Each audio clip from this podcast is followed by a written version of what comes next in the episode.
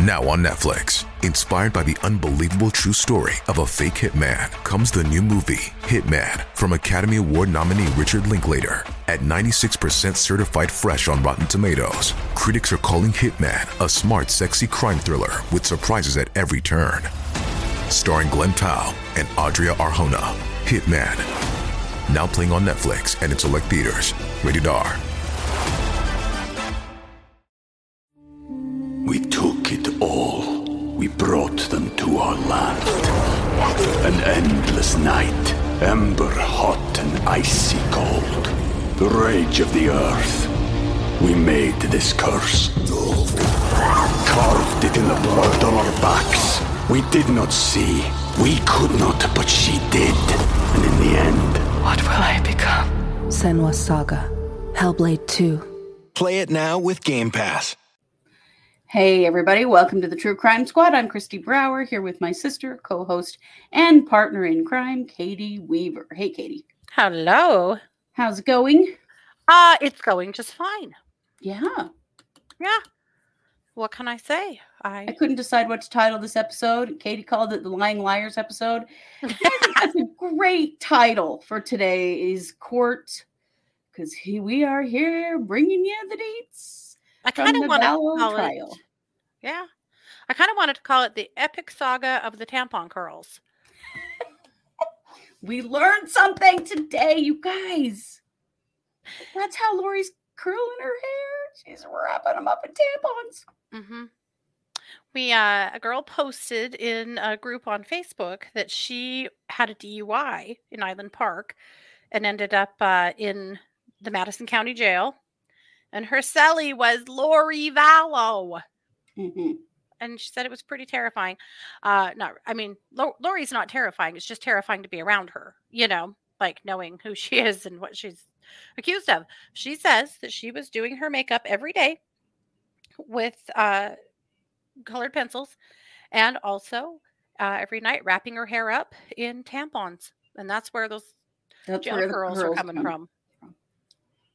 Jail curls no more. Tampon curls, here we come. Gel curls are out. Tampon curls are in. Yes, That's pretty funny. I mean, it makes sense, honestly. right. You know, we all had those old um kind of curlers, you know, when, when we were kids that you just wrapped your hair around. I guess that's basically the same thing. I know that women get very um creative in jail. Uh Yeah. For lots of different things. But yeah, that's kind of funny. hmm yeah. We thought that was pretty hilarious so Well, welcome if you are uh, here with us live. Welcome to your chatters. If you're listening to us after the fact, welcome, welcome, welcome. We're glad to have you all here. And I know a lot of you are new and we appreciate you and we're glad you're here. And uh, Christy has two questions. Do you think there's any chance Yeah. Lori would be found not guilty or acquitted? I don't. At this point, I really don't. Does Idaho require a unanimous jury in sentencing a case such as this one? Yes Well, the judge will be sentencing the case. right well that's true uh as far as uh conviction yes they require unanimous jury Yes. but you're right sentencing will be on the judge yep. So, you know, as long as the, the as long as they're able to find her guilty of some of the very many charges she has, then the judge will actually sentence her. Mhm. And she can be sentenced to life for what Mhm. she is charged with. So,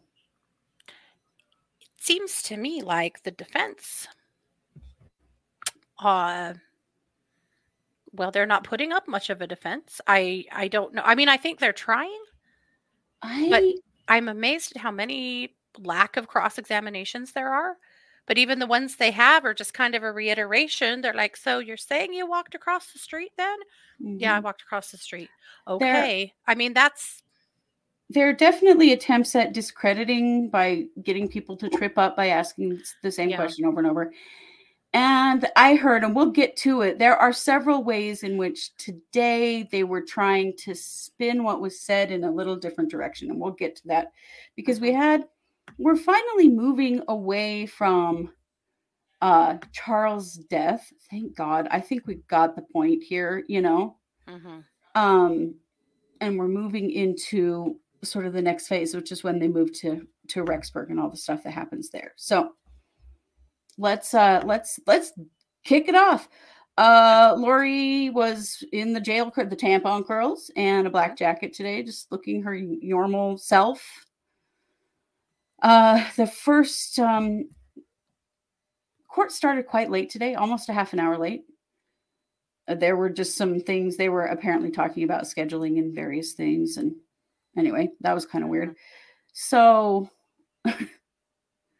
um the state called uh, detective nathan moffat he's from chandler pd in arizona blake was questioning and of course archibald objects again he objects to any of the conversation about charles or anything that happened in arizona Mhm. um moffat was the case agent for uh charles's case at the at, at the beginning of it and he did talk a little bit about what he saw and what he heard and i mean honestly what he heard and saw and talked to everybody about was the same thing everyone else has so i'm not going to go into it really specifically because it really didn't it wasn't anything terribly new let's just say it that way Mhm.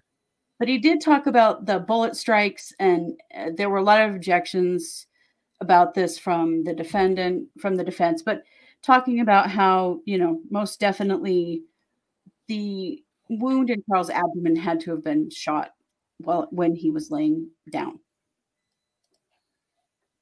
which you know they've said that over and over but you know it's pretty darn hard to find something self-defense if somebody's laying on the ground when they're shot Yeah. uh, let's see. Um, he did confirm he is the one that did the uh, investigation into the life insurance, and he's the one that got the information that Lori, in fact, did try to file a claim on that life insurance Mhm. uh, because she did not know that Charles had changed his beneficiary. Now we've had some kind of back and forth about that. He's the one who did the investigation and spoke to the insurance company, he said Mhm. definitely she tried to file a claim um, and that's when and she couldn't and that's when he found out that the beneficiary had been changed to kay woodcock Yeah. And that testimony was important because Melanie Gibb had it all twisted up and Yeah. insisted that Lori knew before Charles died that she was not the beneficiary. And pretty much everyone else was saying that is not correct. And yeah his evidence, I think, makes that quite clear. it was really important and that's really important when it comes to motive because Mhm. part of the motive was the money we know it you know so then we finally start getting into the stuff that happened in rexburg. So the state calls sydney shank this was prosecutor wood. Sydney shank lives in arizona now but she lived in rexburg idaho in 2019 she was a byu idaho college student and she was looking for a job as a nanny on care.com Mhm. and that's where Sydney met Lori. They talked for a while over text about uh, Lori coming to do some, you know, some nannying and some babysitting with JJ. And then she actually came and met Lori for an interview to make sure that it was a good fit. Mhm. Lori told her that um, she had a daughter who was in college and didn't live there and hired her um, the day of the interview, hired her to start the next day. So the interview was on, these dates are really, really important. The interview was on September 18th, Mhm. 2019. So Sydney comes the next day. She watches JJ on September 19th, while Lori went to the airport to pick up a friend, and that friend would be Melanie Gibb. Mhm. Um, so she takes JJ to a trampoline park and then he gets to play with a friend for a while. Lori says, and this is there's so much unclear about JJ's medication. We've had tons of questions about it. Yeah. She said that Lori told her that she would give JJ his medication later because it helps him fall asleep. Mhm. What medication she was referring to, no one's really sure. Mhm. Uh, JJ had an episode playing with a friend. He kind of got mad, didn't want to share threw an ottoman in the in the friend's house and had to come home and he was really angry and upset and all he wanted to do was go upstairs to his room and hide and Yeah. so sydney just let him do that you know Mhm. she, she was Yeah. aware of jj's disability and behaviors Mm-hmm. and stuff and it sounded like she was pretty comfortable working with him and understood which i thought Mhm. was a good thing Yeah. so um lori came back and with her was alex and lori's friend and that friend is melanie gibb. Mhm. and she paid lori paid sydney and she left thinking that you know this was not a scheduled thing. It was more of a lori will reach out to her and you know can you come for a few hours today? I need to go do some errands or i need a break Yeah. or whatever. So um so sydney reached out a few days later because she hadn't heard from lori. So remember she saw she babysat him on september 19th so she reaches out a few days later Lori tells her that JJ has gone to his grandparents in Louisiana for a month and that Lori herself was in Hawaii for a month. Mhm. And she said, reach out after a month and we can probably get you started back. Yeah. Lying liar from Liarsville. So she did reach out a month later and Lori never responded to her. Mhm. So outside of the family and the potential co-conspirators, Sydney really is the last person to see JJ alive. Yeah. Um, now here's where I started to see something with the defense that I went, oh, they're they we're finally seeing some strategy. So Archibald cross-examined Sydney and he asked her, Did you think that this was going to be like a long-term babysitting situation? And she said yes. Uh, Archibald said, Was there a set schedule? And um, uh, she said no, but you know, Lori had indicated that this would be a long-term thing, not a short-term thing. So there's leaning toward, I think, that Lori didn't plan for JJ to be gone. Lori didn't plan for JJ to be dead. She was setting up things for him that were meant to last long term, right? Mhm. This is kind of where the their the prosecution Going. is going. Yeah. Yeah. Because then they call Josh Josh Wilson, and this was Spencer Rammel for the state. Wilson is the principal at Kennedy Elementary School in Rexburg. And that's where JJ went to school for a very brief time. Mhm. He had provided documentation to the police for JJ's school enrollment. So he was enrolled at Kennedy Elementary on September 3rd of 2019 and was um, enrolled through September 24th. So remember, Sydney watched him on the 19th. By the time she called him, called a few days later, Lori told the big lie about where they Mhm. were. The last day that he went to school was September 20th. Yeah. So again, we're really looking at very clearly who were the last people that saw him alive. Mhm. Um, so Wilson d- said that he did meet JJ during his school enrollment. Um, Archibald wanted to know if the program had, if the school had a program for special needs kids, which they did. He wanted to know if there was special funding for that. And the principal really hesitated on that, but I think what he was trying to get at is did they have a special education program? Because there is Mhm. federal funding for that. He Yeah. said there was. Archibald wanted to know did Lori say that she was only going to be he was only going to be in school for 3 weeks or was this expected to be a long-term thing? Right. And he was like, "Yeah, I, we thought it was a long-term thing," and that he was very surprised. Yeah. When JJ was unenrolled. The Yeah. way that JJ was unenrolled is that Lori sent the school an email and said, you know, we're moving back to Arizona or, you know, whatever. She told one of her stories that JJ was not coming back to school. Mhm.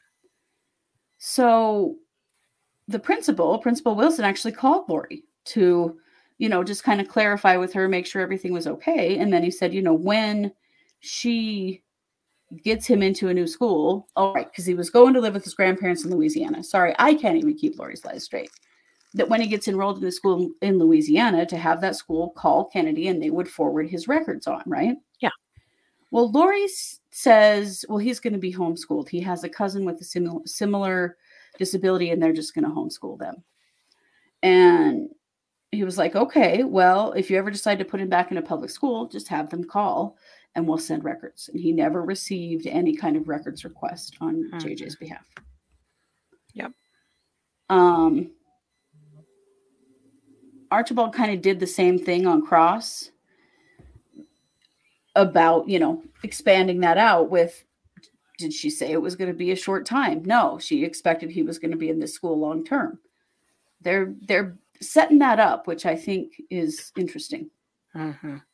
Um, these witnesses got through very, very fast today, and it's messed up the schedule. And there's actually no court tomorrow. They don't really have anybody to uh, testify tomorrow. Everybody they've got, they thought today's witnesses were going to take two days, and Mhm. they everybody they've got for next week, they didn't have for Friday. So Right. that's why there's no court. Well, there's no cross. I mean, the There's cross. no cross. Yeah, There's no cross. I mean, the cross examination is either no cross at all, or it's two or three questions. I mean, it's so brief. Yeah, it is. It's really, really short. So then uh, they call Win Hill. Uh, Win Hill is the dean of students at BYU Idaho, Mhm. and he described their school management system and how they keep track of uh, students who apply and who are attending and all their records and stuff. Mhm. And guess who never ever applied to BYU Idaho? Right. Tylee Ryan, Tylee Vallow, or Tylee, what was the other? Or Cox. Ah. They actually looked it up with three different last names mhm, with her birth date. Even though Lori said a lot of that stuff, it did not actually happen. mhm. Yeah. So then there was a No. sidebar. Well, just wanted to make a quick note on Hmm. that. Uh, on Lori's lie about BYU Idaho never carried any weight because Uh-uh. Tylee was 16. Now she could have, she had apparently had homeschooled. She could have had her GED and enrolled at BYU Idaho. She could have been taking classes. She couldn't have lived on campus. No, 16 year olds are not allowed to live on campus. That's their policy up there. She could not have been living there.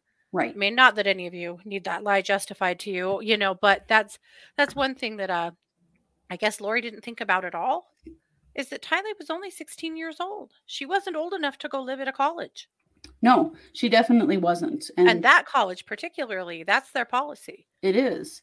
And she tells this lie all over the place Mhm. about her being in school. So Yeah. there was a sidebar, and then the judge sent everybody to break. This is at like 9:45 in the morning. Today, everything went weird. hmm Um, well, there was a, there was something they had to deal with. So we went to break. We came back, and the jury was not back, so that they could argue because the state was going to be calling David Warwick to the stand, but they had a problem because David had reported that he had broken the exclusionary rule. So the exclusionary rule is for all the witnesses in this trial that they are once they've been subpoenaed, they are not allowed to read any articles, watch any videos, listen to any podcasts, anything that's reporting directly on what's happening during the trial and the testimony of people in the trial. hmm So prosecutor Smith gets David Warwick up there on the stand, and I gotta tell you, this dude, not the sharpest knife in the drawer. Okay. hmm So David Warwick is married to Melanie Gibb. Uh, there's been a lot of confusion about that. They are married. They do not even live in the same state. He lives in Utah. She lives in Arizona, And but they are Clearly married. aren't talking. Yeah, they're not even speaking right now, apparently. But Mhm. um, so they kind of talk about how David Warwick testified in the grand jury. He testified at Chad's preliminary. He has been interviewed by the police multiple times. So we have a pretty good idea of what he's going to say. Um, but he admits that after Melanie um, testified, he listened to 45 minutes of her testimony from a YouTube video. Yeah. He was sick, he was on medication, and about 45 minutes in, he realized he's not supposed to be doing this. So he turned it off. Dear God. Right. I know he. Yeah. So um he says he was concerned about Melanie and how she was doing because she was very nervous about doing this and she was mad at him because he was really sick and he was supposed to be in town with her when she testified and he wasn't. He was going to be coming later because he was sick and you know. So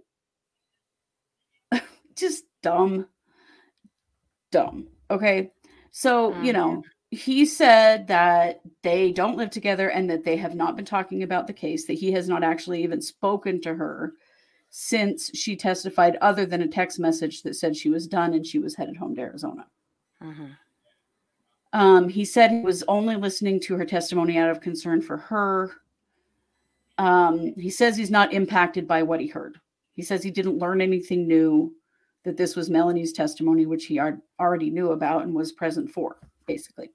So, I mean, that part I believe, but he knows damn well he wasn't supposed to do that. That was just stupid and Very stupid. entitled and ugh, Yeah, he's so, so, aggravating. it is very aggravating. And frankly, I think they probably should not have let him testify because I'm Mhm. worried about, you know, the the look of this. But Yeah. So Archibald is asking him, like, what have they talked about after her testimony? He says they haven't, other than to say that she was going home to Arizona. Um, he said he wasn't actually listening to her words, he was listening to her tone of voice to see how she was feeling. I mean, eh, that was just like a collective eye roll in every courtroom that was a part of this today. Also, stalker much? She's not talking to you to the degree that yeah, these are the lengths you have to take to hear her voice and see how she's doing. yeah, Wow, David. yeah. Double stupid. wow. Yes, very So- creepy. So Archibald said, So how did she sound? And he said, She sounded somber. you think? Yeah. so he wanted to know, you know, who posted, whose video did he watch? And he said it was either Hidden Crime or East Idaho News. And it was a specifically a clip of just Melanie's testimony. Um, but he did also admit that since receiving the subpoena, he's also read a couple of articles about Melanie and one about Alex and Zulema. And he was very, David was very confused. He was very confused during this time and later when he did testify. I, I don't know when he actually read those articles because he changed what he said several times. Smith kind of tried to, agree. I, his testimony wasn't that important. it, it really wasn't. That's the thing. So Smith tries to redirect him, says she, he only listened to 45 minutes of her testimony, um, that he hadn't read or listened to anything else that was actually related to the trial, which he said was true. Um, and he said he wasn't impacted. Um, And he may not So- have been, honestly. I don't know what kind of medication this man is on. I don't know, But- but there is some. Who? Got to be. So, you know, the defense asks that he be barred from testimony. So Smith wants, you know, the court to consider that this wasn't willful conduct. Uh, eh, it probably was. That he was just listening to his wife to check on her and that he did notify the prosecutor about it, you know, blah, blah, blah. So, um, you know, Smith said there are other remedies for this, which one would be to instruct the jury about what had happened and you know, and that barring the testimony is the most extreme. So Archibald said, We have the exclusionary rule for a reason, and that his motivation really didn't matter, that he did do exactly what he knew he shouldn't have done, and that the rule is to protect the integrity of this trial. Mhm. So the judge, you know, kind of listens to all of them, and apparently they knew known about this prior because they had some. Uh, Smith had submitted some Idaho case law in cases where they did allow a person to testify after this because they didn't feel it was necessarily um, detrimental. Mhm.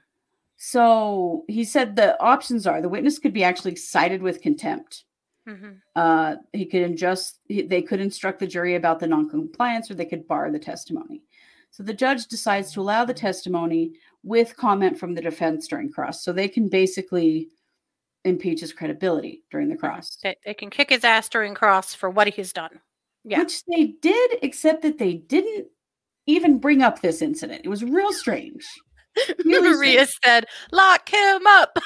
Right. I don't No, know if that's exactly what you said, Maria, but that's what I said. well, the judge said he thought it was a little extreme to actually like charge him.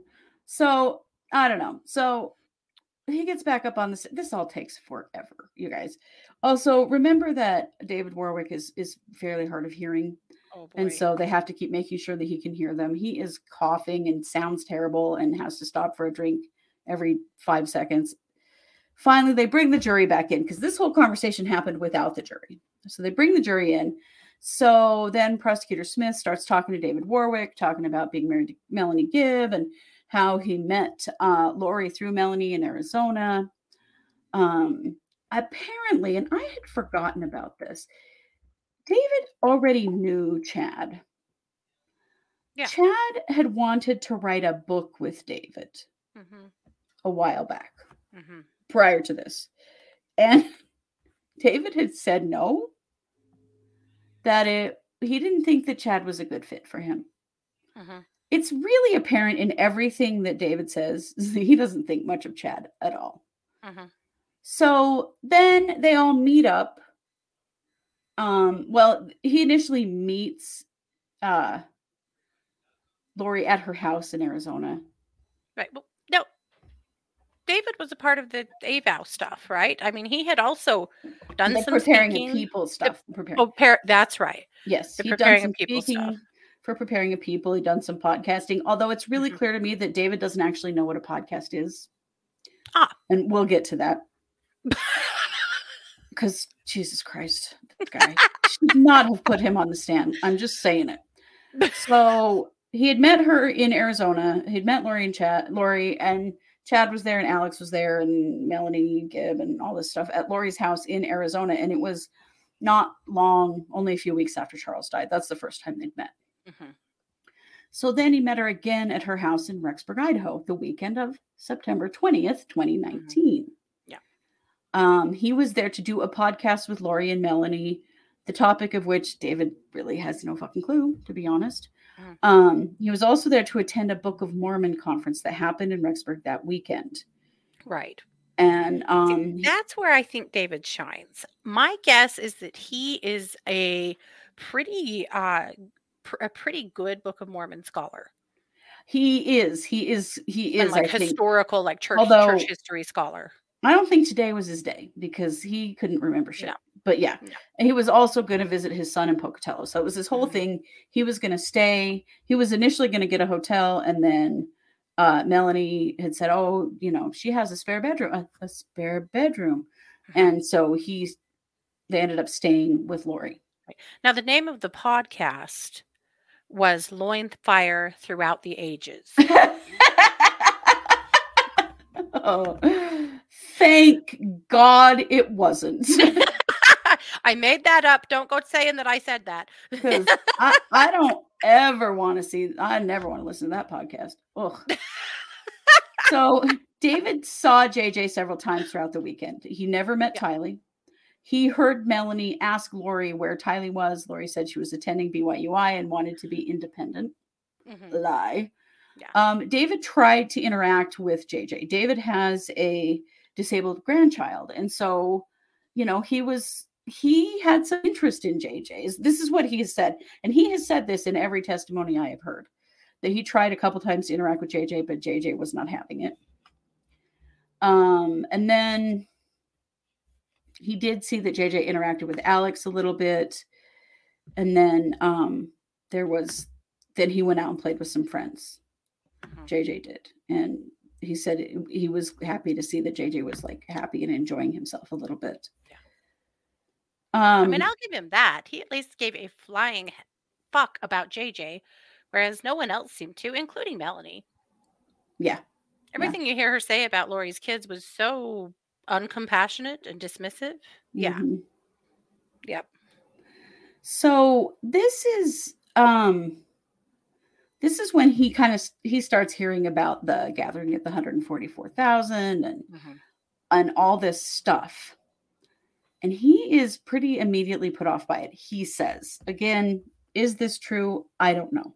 Yeah. um but he says that you know chad told him that he's gathering the 144000 and david was like uh well that would be a pretty important calling and that would have to come from the prophet of the mormon church You, you can't decide that about yourself.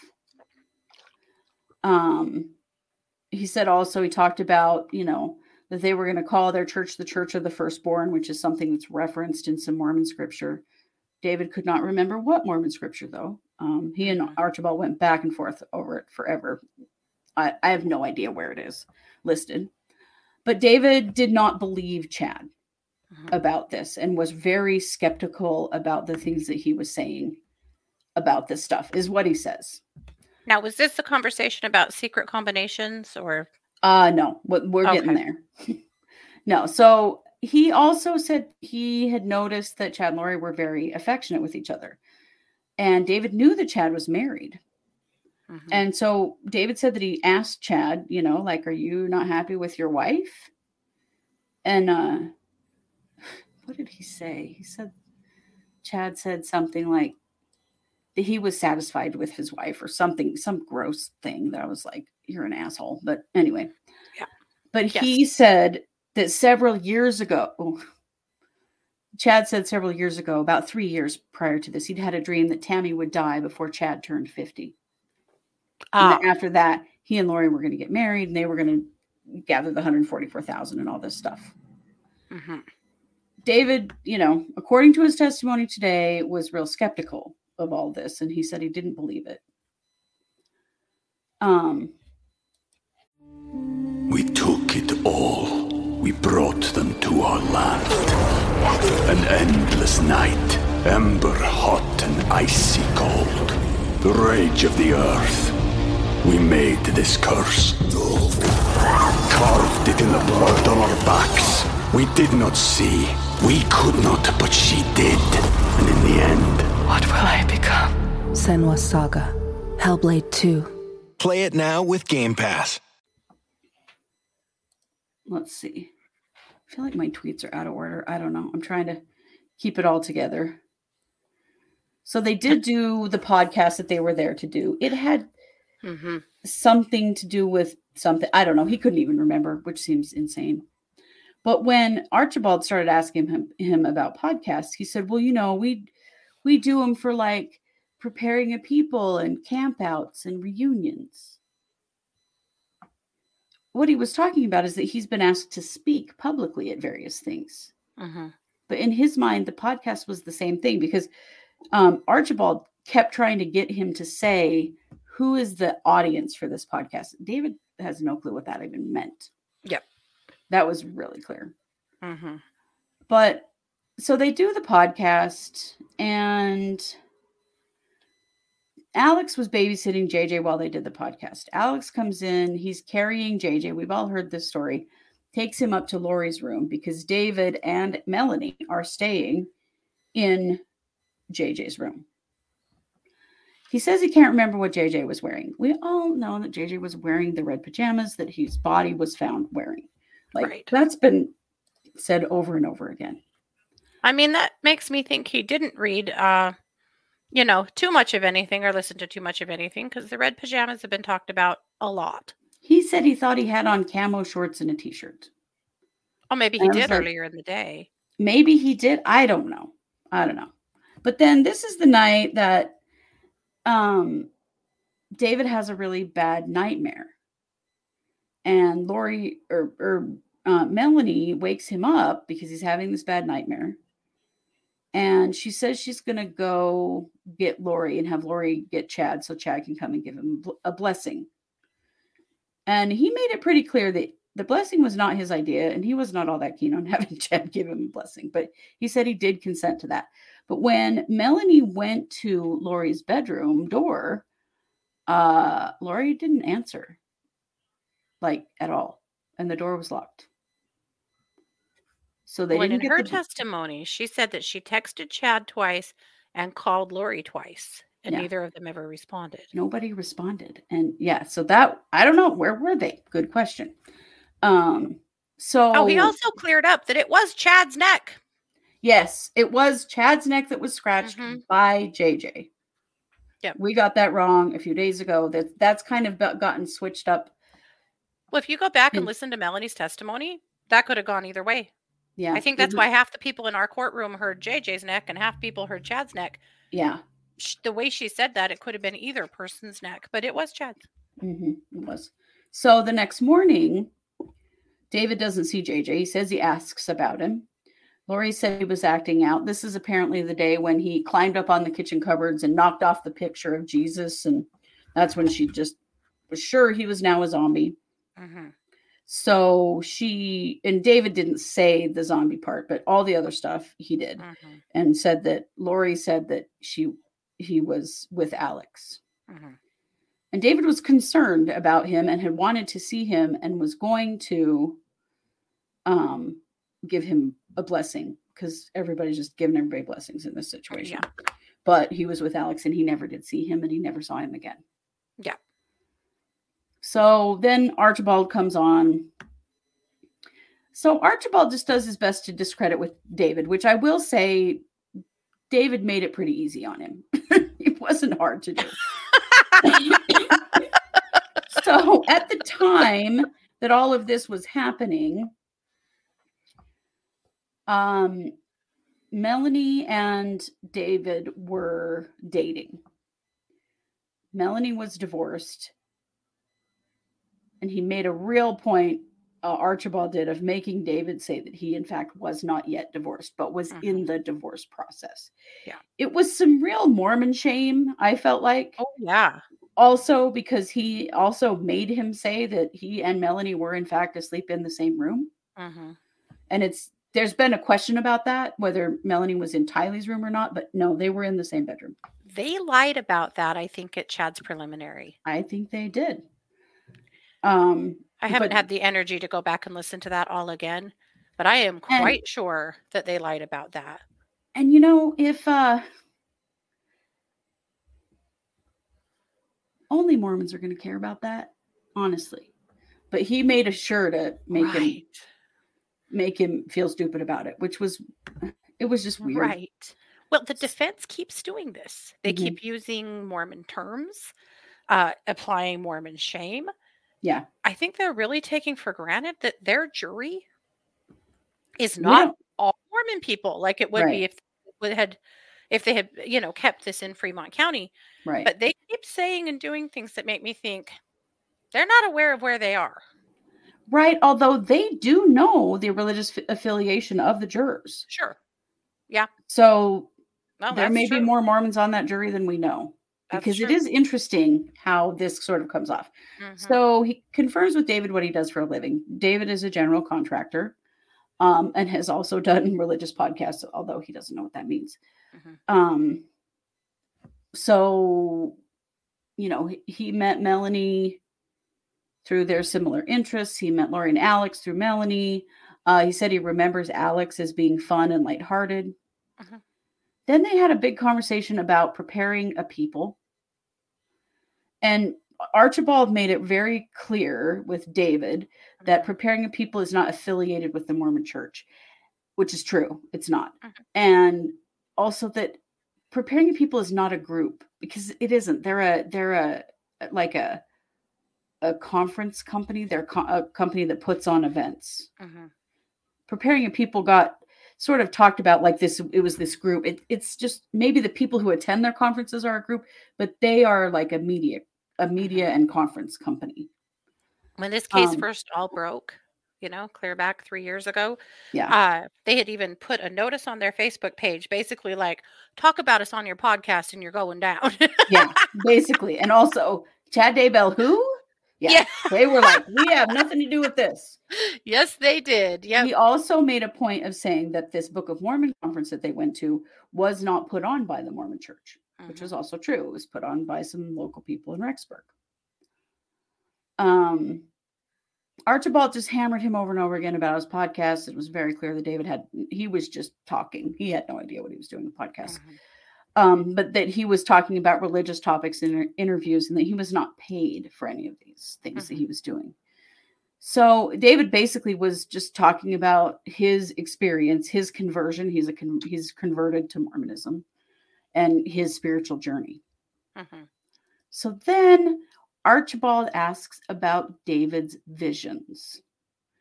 And prosecutor Smith jumps in with a with a big objection on relevance and they have this big thing about whether this is within the scope or not. And the judge overrules Smith and says, yes, they can talk about this. So then Archibald says, well, what about your visions about all the secret combinations? You know, the one in Washington, D.C., and the one in England. And how about Russia and China and the U.S. being sacrificed for a one world govern- government? With Mhm. no explanation about what a secret combination even is. And that's a Mormon term that people are not outside of Mormonism going to even know what that means. No, but never fear. Yes. we have you covered and these are uh this is from the uh church of jesus christ of latter day saints website and these are references to the book of mormon in case anyone's curious about where this information came from secret combinations are an organization of people bound together by oaths to carry out the evil purposes of the group Yep. kind of seems like uh lori and chad's group i don't know Right? the But father apparent- of lies stirreth up the children of men unto secret combinations. I must needs destroy the secret works of darkness. Judgments of God did come upon these workers of secret combinations. Gadianton did prove uh, almost the something something destruction of the people of Nephi. The uh, story of the Gadianton robbers is a big uh, part of the Book of Mormon. Anyway, so in case you're curious, that's what secret combinations means. Yeah, I was blown away with with this though that there there was no he just used that term and then just went right on and I was like uh that nobody a lot of people are not going to know what that means. So Mhm. basically he's had visions that uh all these different secret combinations are at work to destroy the United States Mm-hmm. and to attack the United States, which is interesting because it's very similar to what Chad's been saying. But I think right now what we have is like dueling visionaries. like I could totally see them like in a ring, you know, because uh it was it was really kind of funny um thinking about that David doesn't believe in Chad's visions, but he believes in his visions and they're both about the same damn thing. So that was interesting. mm-hmm. Uh, there was a big objection around asking that question again. Um, so then they kind of move on from that. And Archibald asks David about the vision he had while he was at Lori's house. Big objection, misstatement of evidence. Well, he's referring to David's nightmare. Mm-hmm. So then he and David have this big conversation about the difference between a vision and a nightmare. So, an, what? I'm like, what does this have to do with anything? So David says a nightmare feels like it's happening right now to you, and a vision is something where you're being shown the future. So That's all of this a is good definition. It is, but all of this is just kind of to uh, make um, David look like a loon. Frankly, it really is. Um, at one point, he was asked. Archibald asked him if he's a visionary, and he says he doesn't call himself anything. but other people do ask him to come talk about his visions. Whatever. Uh, he wanted to know how a blessing would have helped him after that nightmare, and this is when he was kind of like, "Well, I didn't really ask for one, but that was Melanie's idea." Well, Um, because Melanie was all it. She Right. believed all this stuff. She thought Chad was the bee's knees. Yeah. Yeah. So then he confirms that he did see the scratch on Chad's neck. He also says it really wasn't that big of a deal. just like he was digging Chad at every moment. It was funny as hell. Um, but David didn't actually see the scuffle with JJ and Chad. He just Chad Yeah. showed him the scratch. So they kind of go through the whole thing again about how Chad doesn't have the authority to be the one gathering the 144,000 and um so Archibald asks if the podcast they're doing is to prepare for the second coming of Jesus Christ. And David says no, that the podcasts are to build faith. And then he kind of talks about a lot of stuff that sounds like preparing for the coming of the second coming of Jesus Christ. Like, um, Archibald wanted to know on that Monday morning when he was when David was worried about JJ, did he call the police? He said no. And the reason he didn't is because Lori is, was just the sweetest, nicest, most wonderful woman on the whole planet of Earth, and it just says all of these glowing things about Lori, and that their he and the other people present that their characters didn't match their teachings. He thought they were good people, even though they were spouting crazy bullshit. Is basically what he was saying. Mhm. so then they do a redirect. Smith says, "Okay, um, Archibald's been asking you a lot about uh, uh, dreams. I'm going to ask you about reality. tell me, tell me again what happened the night of the podcast and the next morning." So says Alex brought JJ in. He looked like he was asleep. Took him upstairs to bed in Lori's room. Um, the next morning, Lori said JJ was out of control. He climbed on the kitchen counters and knocked over the picture of Jesus. So Alex took him away, right? Mhm. And that was where we breaked for lunch. But I mean, I don't know what they were trying to get out of David Warwick's testimony, but really what they got was just a lot of dumb, dumb bullshit, really. Just a And whole he lot of just- nonsense. It, it really came across badly. And I think that they should have just let him not testify. Mhm. He screwed up. He just should have not testified, honestly. Absolutely. So then after lunch, the state calls Detective Bruce Mattingly. He's from Fremont County.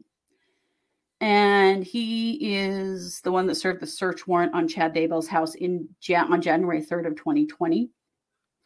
And he was there with um, FBI and they took possession of a lot of evidence out of their out of Daybell's house Mhm. Um it, it basically this was just showing chain of evidence like Yeah. that he's the one that took them he took them to the police station and then we get into a bunch of other stuff about who took them who took the evidence to salt lake city where it was to be analyzed like they're just proving they're just showing chain of evidence that the that the evidence wasn't tampered with Mhm.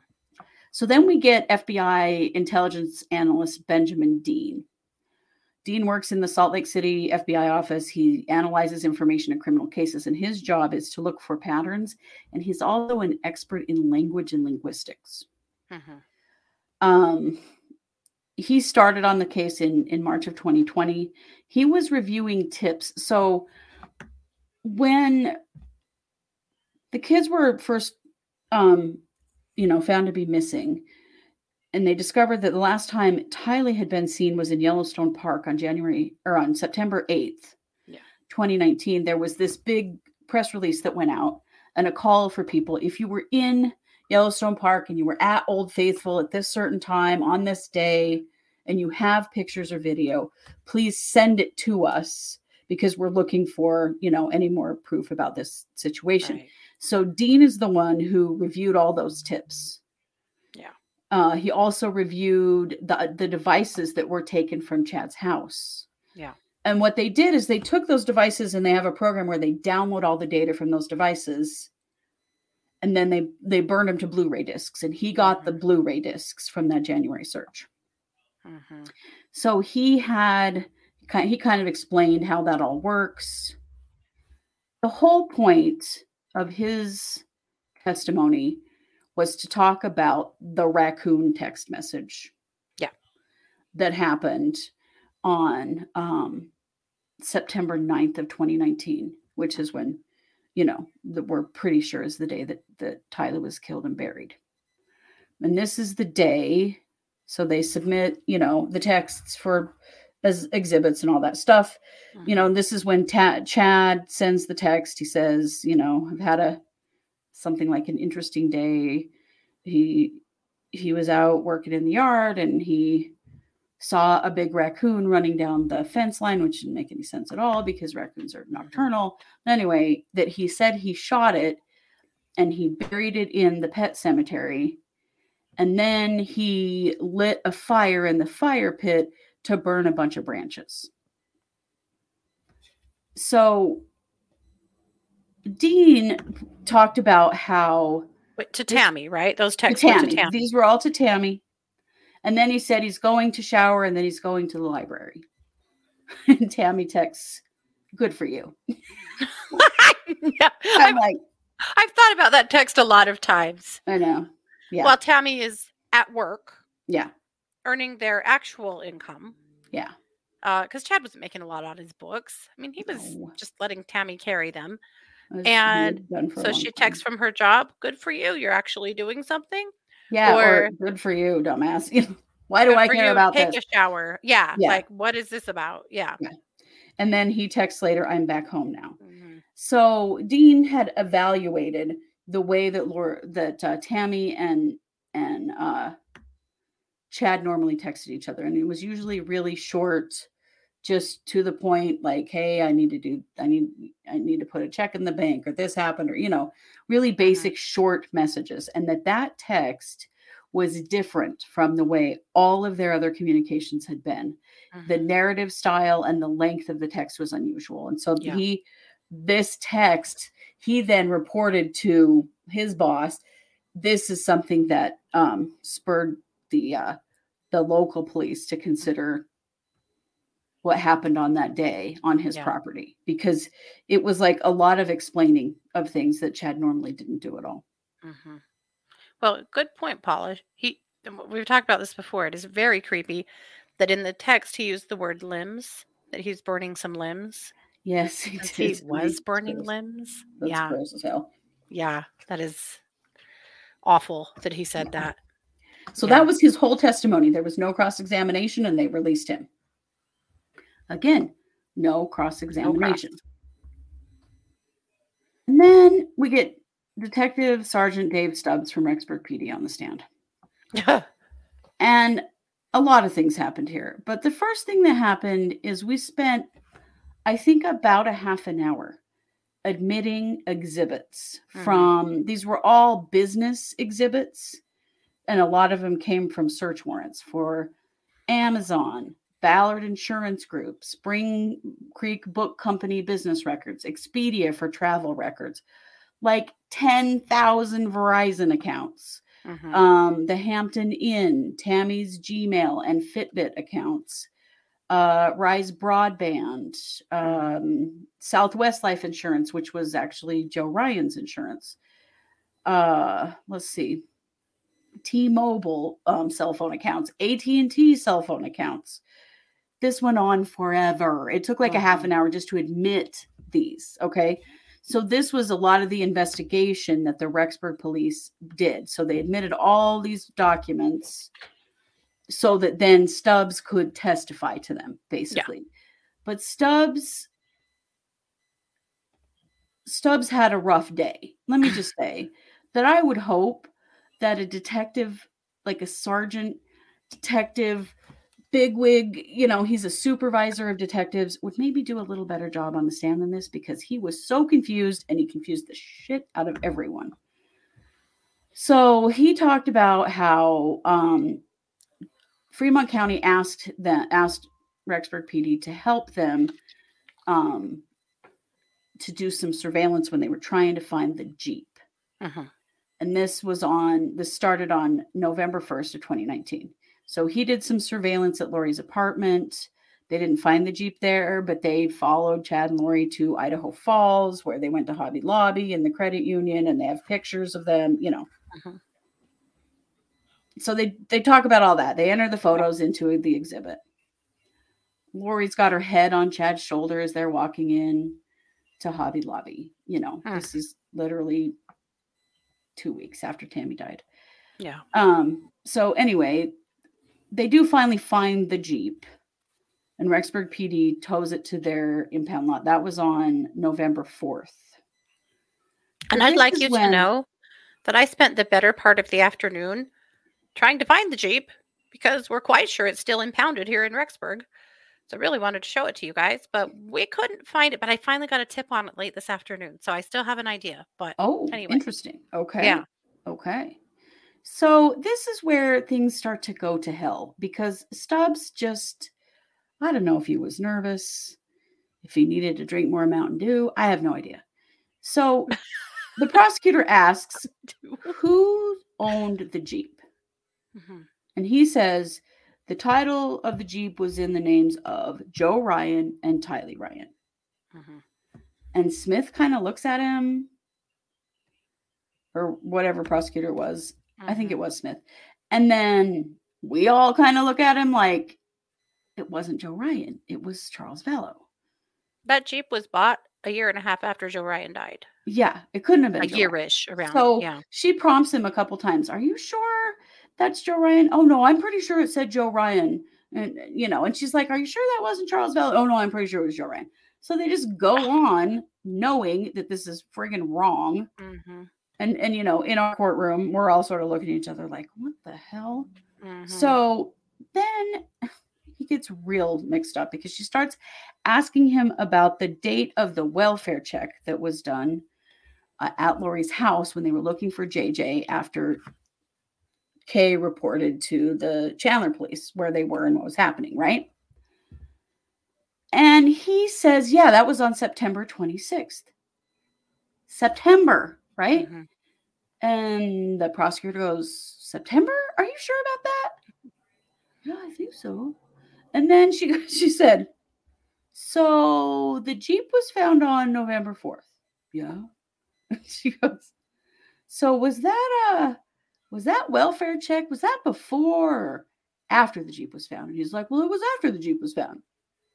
Oh, for the love September of God. 26th is after November. Dave, what 4th the hell are you doing? this went around it went round and round forever and i was just like are you freaking kidding me right now it was so annoying i was like you are doing a terrible job right now sir so they finally get it worked out that it was november 26th you dumbass okay so stubbs is a supervisor right so um hermosillo and hope go to lori's house first on the 26th Yeah. Lori is acting, you know, everyone's acting real questionable. Chad lies about how even knowing Lori or even having her phone number, you know, all that stuff happens, right?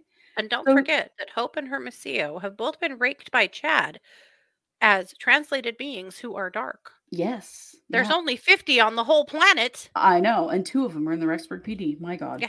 So uh, basically, Hermosillo comes back and says, Hey, I think you ought to go over there and check that out because something's not right. And so Stubbs and Detective Ball go over there, and Stubbs decides to turn on his body cam when they go to talk to Lori. And so this is when Stubbs stuff kind of got better because we got to see the body cam and then we didn't have to listen to him continually fuck up stuff. Um, so they admit the body cam into evidence. So we review the body cam. Uh, they notice that Lori's car, which was a blue Subaru, is home. And Ball knocks on the door. Lori opens the door and you know, she's kind of like, What are you guys doing here? There were already police here. And she's flipping her hair and, you know, doing the Lori thing. And um, she tells him up that, that golden vagina. yeah, she really, really was. Mhm. So then she says, you know, she's not alone in the house. Alex is there, but you don't ever see Alex. He never comes in and joins the conversation. So they start asking her about, wait, wait. Can I ask? Do they come into the house or is this all at the doorway? they come in. Uh huh. Okay. They come in and they're kind of standing, you know, not very far into the house, but they are inside the house. Mhm. Um, they're asking Lori about where JJ is and kind of what's going on here. And Mhm. So she says, Oh, he's with her friend in Arizona, and it's no big deal. It's just that one of her brothers is trying to kill her, and that's why she moved here. And she just goes into like word vomit of the a- an absolute giant, massive pile of lying. Mhm. She says her brother's trying to kill her. She found out after her husband died, and he died of, I think she's, did she say he died of a heart attack this time? I can't remember. She says that so many times. But Mhm. anyway, she says her husband died. And after he died, she found out that her husband and her brother were working together to kill her for her life insurance. But of course. And it, they just, and, and then she says, Yeah, now I got to move back to Arizona because he came here and he knocked on this door and he's going to kill me and blah, blah. And she just, she is talking 100 miles an hour. They have not asked her anything that would be a reason to talk about any of this. Mhm. And she's just going on and on and how she's going to move back and she's going to live with her friend Melanie and that's where JJ is blah, blah, blah, blah. And it's just, it's so obviously lying Mhm. and like she ca- she just cannot stop talking it was ridiculous and she's kind of flirting and she just doesn't tell anyone the truth about what she's doing because she's just not safe and I'm like, that's a thing to tell the cops. I don't tell the truth about, I don't tell anyone the truth about what I'm doing. Like, oh, that's smart. me. I'm lying about everything. Yeah. Yeah. So then she says Tylee is she has a daughter who's living who's going to BYU and that she lives there with her. I'm like, you just got done telling people that she's living off campus, on campus now. She lives at home, whatever. Um, and oh, and also this is where she says that Kay is suing her for uh custody of JJ and makes it all, you know, really vilifies Kay that she's just so terrible and blah blah blah. And Mhm. and and the cops are like, well, we don't really know anything about any of that stuff, crazy lady. we Mhm. just want to make sure your son is okay. Also, they ask, well, yeah, our cops, our officers were here earlier, and there were two men here that that seemed to know you, and uh, so they're asking about Alex and Chad, and she Right. says that Alex is her brother, and that Chad is Alex's friend. Now, the police already know that Chad and Lori are married. So Right. Chad has lied about not even having her phone number. Mhm. And then Lori, they're just friends with, he's her brother's friend. And that one officer goes, wait a minute, Chad Daybell? That guy that lives out there, he's gesturing to the other police, and you know, they're gesturing toward the Salem area. He's like, Mhm. Didn't his wife just die? And the other guy's like, Yeah, I think he did. Doesn't he have a couple daughters? And Lori goes, Oh, yeah, he has a bunch of kids. But I mean, it's it was the biggest lie. Okay. It Mhm. it was just and they already knew some of that wasn't true and verified that the rest of it. Oh, was it her girlfriend Melody? Anyway, Mhm. yeah. So, you know, they're just kind of listening and you know, Mhm. you can tell that they know. Yeah, but their heads are probably swimming with Yeah. all of the lies and the nonsense and the Well, she was really animated and flipping her hair around and talking about, you know, she was the victim all the time and blah blah blah. Mhm. And gave all this detail of information they did not ask for. Mhm. So Stubbs said that he knew that um, she was married to Chad at the time. So he already knew she's Mhm. lying to him. Um, and he said, you know, he says he's going to follow up with Melanie Gibb. Mhm. So that's when we take a break. So then after the break come, he's back on the stand.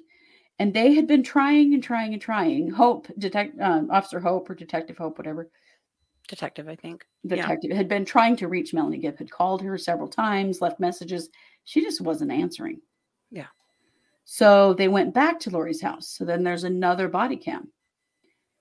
Um, and they go back there and talk to her again and say, "Hey, we really need your friend uh, uh, Melanie to call us and talk to us because she's not returning our calls."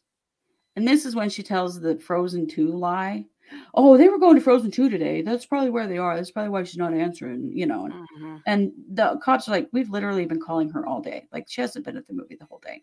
Yeah. But they're like, okay, please, you know, have her call us. So then the police were able to get a hold of Melanie Gibb, and they she said that she did not have JJ and that she wasn't even in Arizona at the time. There was an objection on this um, from the defense saying that this is hearsay.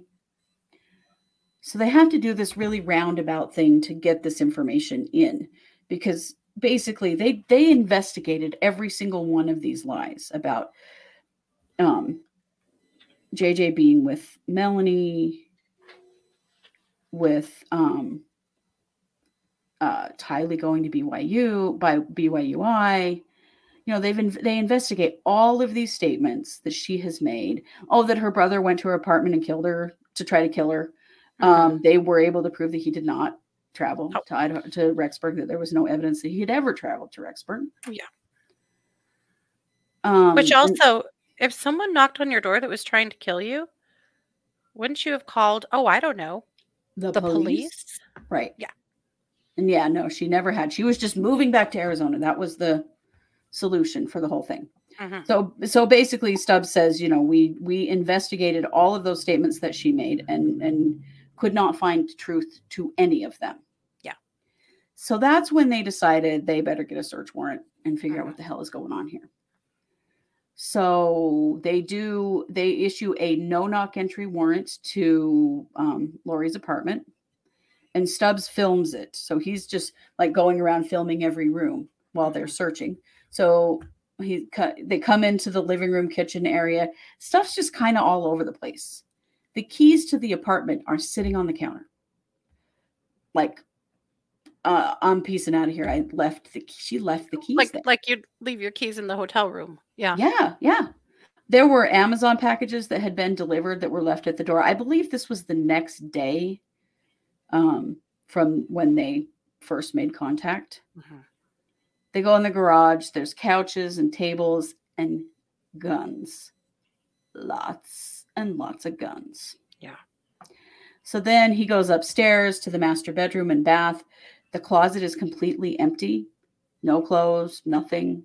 There's Yeah. bedding on the bed and there's a little child's mattress on the floor in that room, which I that was sobering to see. Yeah. Because that was JJ's bed. obviously JJ's bed. Yep. Uh, so then he's noticed that there's um, like a, a desk area where there's a printer and there are dust prints from other electronics that have been picked up and taken. Mhm. Um, there's also a lease agreement for Lori, and then he spells out the last name and he does not spell Ryan. He spells Revan or something weird. So that's what I wrote in my tweet initially because I'm like, is that anyway we get back to it. It was ryan. She'd used lori ryan on the on the lease but this was the lease for this apartment. Um there was a utility closet another bathroom. Then there was a bedroom that had two beds in it a twin and a double. Um in there there was just some items that were like some winter clothes but no other clothing. There were no toys. There was Yeah. nothing that indicated children lived there. Go into another bedroom where they find a guitar and a bag that had toiletries in it that must have been for a male because uh, it was like shaving stuff. And then the closet there was also mostly empty, except for a couple of samurai swords, as you know, we all have in our closets, I guess. I was- And Those had to be Alex's. yeah, I'm sure It they sounds like an Alex thing to do.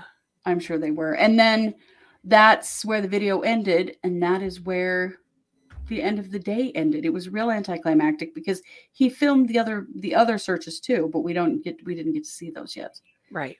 It was very though to see the the video of that apartment.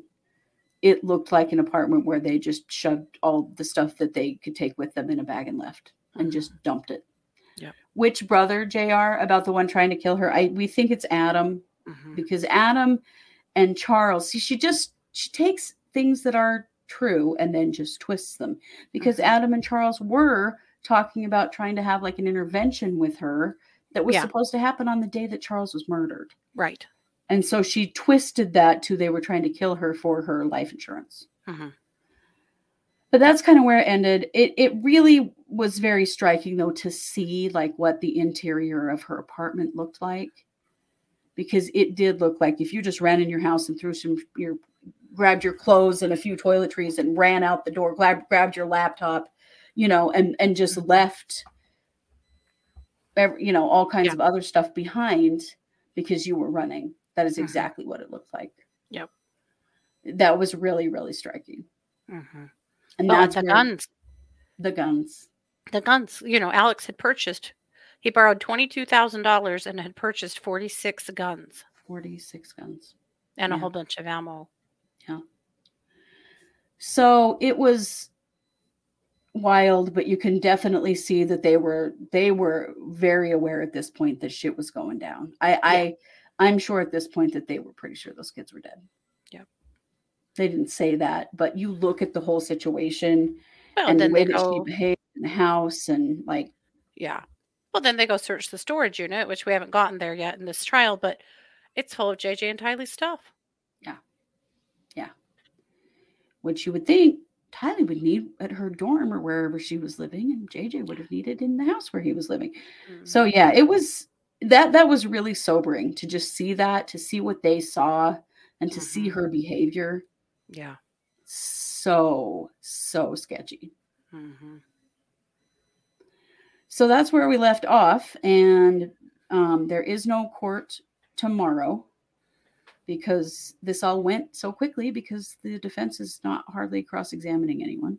Yeah. And so Stubbs will be back on the stand on Monday with the video of the other searches and probably a lot of other things because all of the um, exhibits, the 30 minutes of exhibits, certainly were not explained in his testimony. We there there's Mhm. lots more to come, I think, in relation to the phones mm-hmm. and a lot of that data.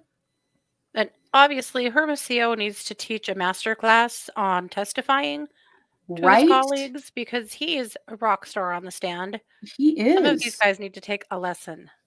Stubbs definitely does. That was it was tough because at the beginning he screwed up so much that I really worried about what the jury was really thinking about his credibility. Yeah. But then fortunately we see these videos. Well, you can't you can't question that because you can physically see and hear what was happening.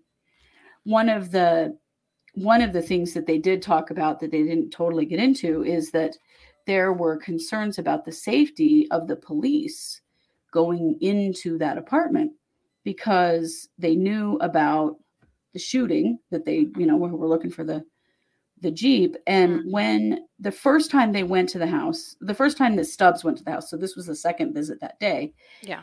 Alex, she said Alex is here, but he never came into the conversation. And he could see out of the corner of his eye up at the top of the stairs that something was something, someone hmm was like mo- pacing back and forth up there because he could see Mhm. like there was light coming through a window and someone was walking in front of it back and forth. So they had concerns about the safety of the officers. And boy, uh, I For super good reason, especially then knowing that there was an arsenal in that house. after that finding those guns, yeah. Can you imagine searching that house and finding that many guns? I mean, I know I keep Mhm. hammering on that, but seriously. Who has 46 guns? What the hell do you need 46 guns for? Yeah, well, we all know what. Um, so that was that was really interesting. But to see, get to see what they saw and hear what they heard on those first couple days, that wow. That Yeah. I don't have any doubt that they already were like, yeah, these kids are dead. hmm They That's just have. my my observation, obviously. Mhm. So Yeah. that's what happened today. It was weird. We bounced all around. Um but I feel like finally we're moving forward in time as far as the Mhm. timeline of this case is concerned. Yeah. Because it has felt like we've sat on Charles's situation till I think everyone was Like all week. it. Yeah. We've heard every angle of that situation that you can possibly imagine. It's nice to see things moving forward. So we know coming up, you know, they've still got to talk to Melanie Pawlowski, Boudreaux Pawlowski, uh, Ian Mhm. Pawlowski. I, Are they going to talk to the um, storage unit guy that discovered the, you know, the uh, security cam? Yeah. And all of that. There's a. Those are some things to still come. You know, on Are they top going of to talk to Ian. Pawlowski's ex-wife?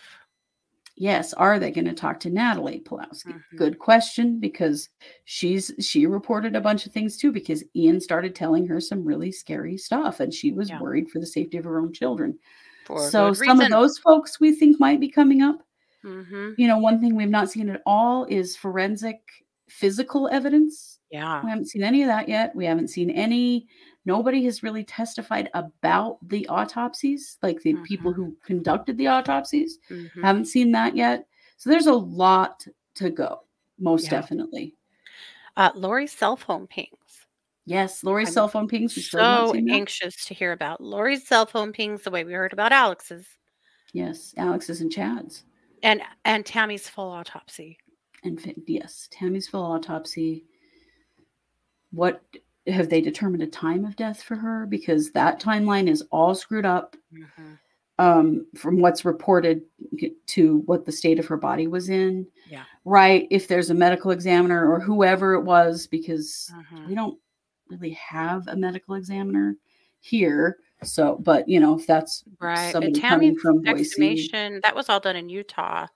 yes, it was. So somebody from Utah, then we have from the lab in Idaho. So those are all things that are going to be coming up. I'm sure there's lots more police, and there's got to be more FBI too coming. Mhm. So Oh, definitely. Definitely. yeah, Yeah. But that's where we ended it for this week. It's kind of a weird week, only three days of court. Yeah. Yeah. But you know, they they said, you know, things are we're we're burning through these witnesses really fast. hmm And you know, you have people scheduled who are planning to like be in Boise on Monday, and everyone is traveling to Mhm. this to this hearing to this trial. So you can't just say, "Oh, sorry, uh, y- we don't need you mon- uh, Monday. We need you tomorrow." That just Yeah. it's not going to work. So that's why they did they they Right. canceled for tomorrow.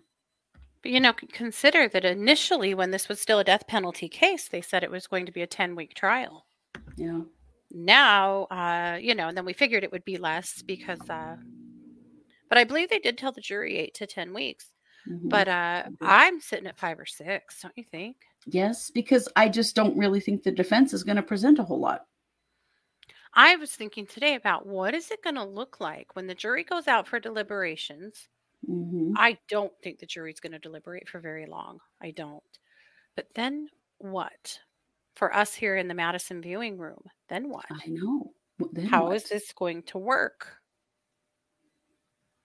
if they will set like the next morning because a lot of times when a jury comes back they go immediately into court to hear the verdict Yeah.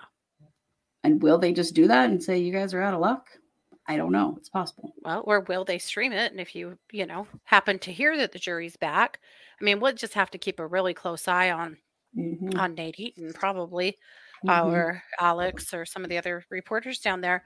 Yeah. But uh, and if you know we see them report that the jury's back, we will have to be hightailing it to, the Madison courthouse. That's all I can Mhm. imagine. I don't know. Right. I I really want us to be able to be present yeah i do too for the reading of the verdict, but Right. I just wonder how that's going to work. Mhm. and will sentencing be immediate I doubt it. This judge doesn't do anything immediate. but he doesn't take a long time i mean No, could it be like the next day i don't think it's going to be a long wait no, I think it'd be a day or two. He really likes to do his research.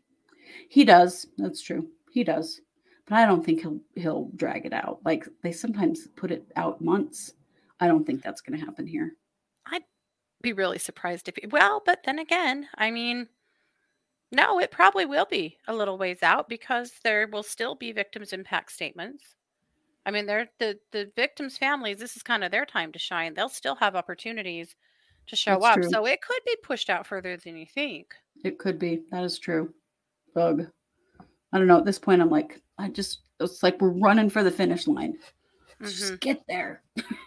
Right, for sure. Yeah. So there had been some conversation about uh, we'd been asked in the past, will Lori, uh, in between sentencing or, or conviction and sentencing, i- if conviction happens, uh, if she would return to the Madison County Jail. Our understanding is that she will not; that she'll remain in Boise. She's going to end up in. Boise anyway. For she, there's an assessment facility that she would go through 1st through the Department of Corrections before she's then housed at wherever she's going to be housed permanently. Mhm. Or that, then there might be some decisions made by Arizona if they're going to extradite her immediately or what they're going to do. So right? there's just no reason to bring her back to Madison. No, no, but they won't. The Madison County Jail believes that they are done with her for good. So Yeah. Yep. All right. Well, that's the crazy day in court. yeah, And we'll be back next week with more shenanigans. And I think Lying Liars episode was a great ti- title for this because there was Thank a you so lot of lying liars today. Oh, but we're going to let you go with that. So do not forget to like, subscribe, share, and comment. We appreciate all of you so much. If you want to support us, you know this is a huge amount of work on our part. You can go to our website, which is truecrimesquad.com. We you can buy us a coffee there. You can give us a tip on PayPal. Those things are much appreciated because this is a huge time burden we are taking on right now, as I'm sure you all Uh-huh. are too, because you're here watching these. yeah. Um, and we appreciate that. So if and we wouldn't do it any differently. Don't get us No, wrong. we, we're, We're very here glad for to it. finally Yeah. be here, definitely. But yeah, it's it's a lot. It is Oof. a lot. It's all we can think about. Yeah. I get in bed at night, I just have to drain my brain because I just I'm Right, still like- I'm in court mode and thinking and thinking and whew. I know. I'm getting tired of it. I'm getting tired of that part. I know.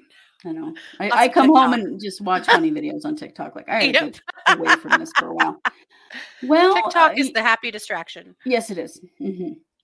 Well, you know what? We are the True Crime Squad. Thanks for being here. Take care.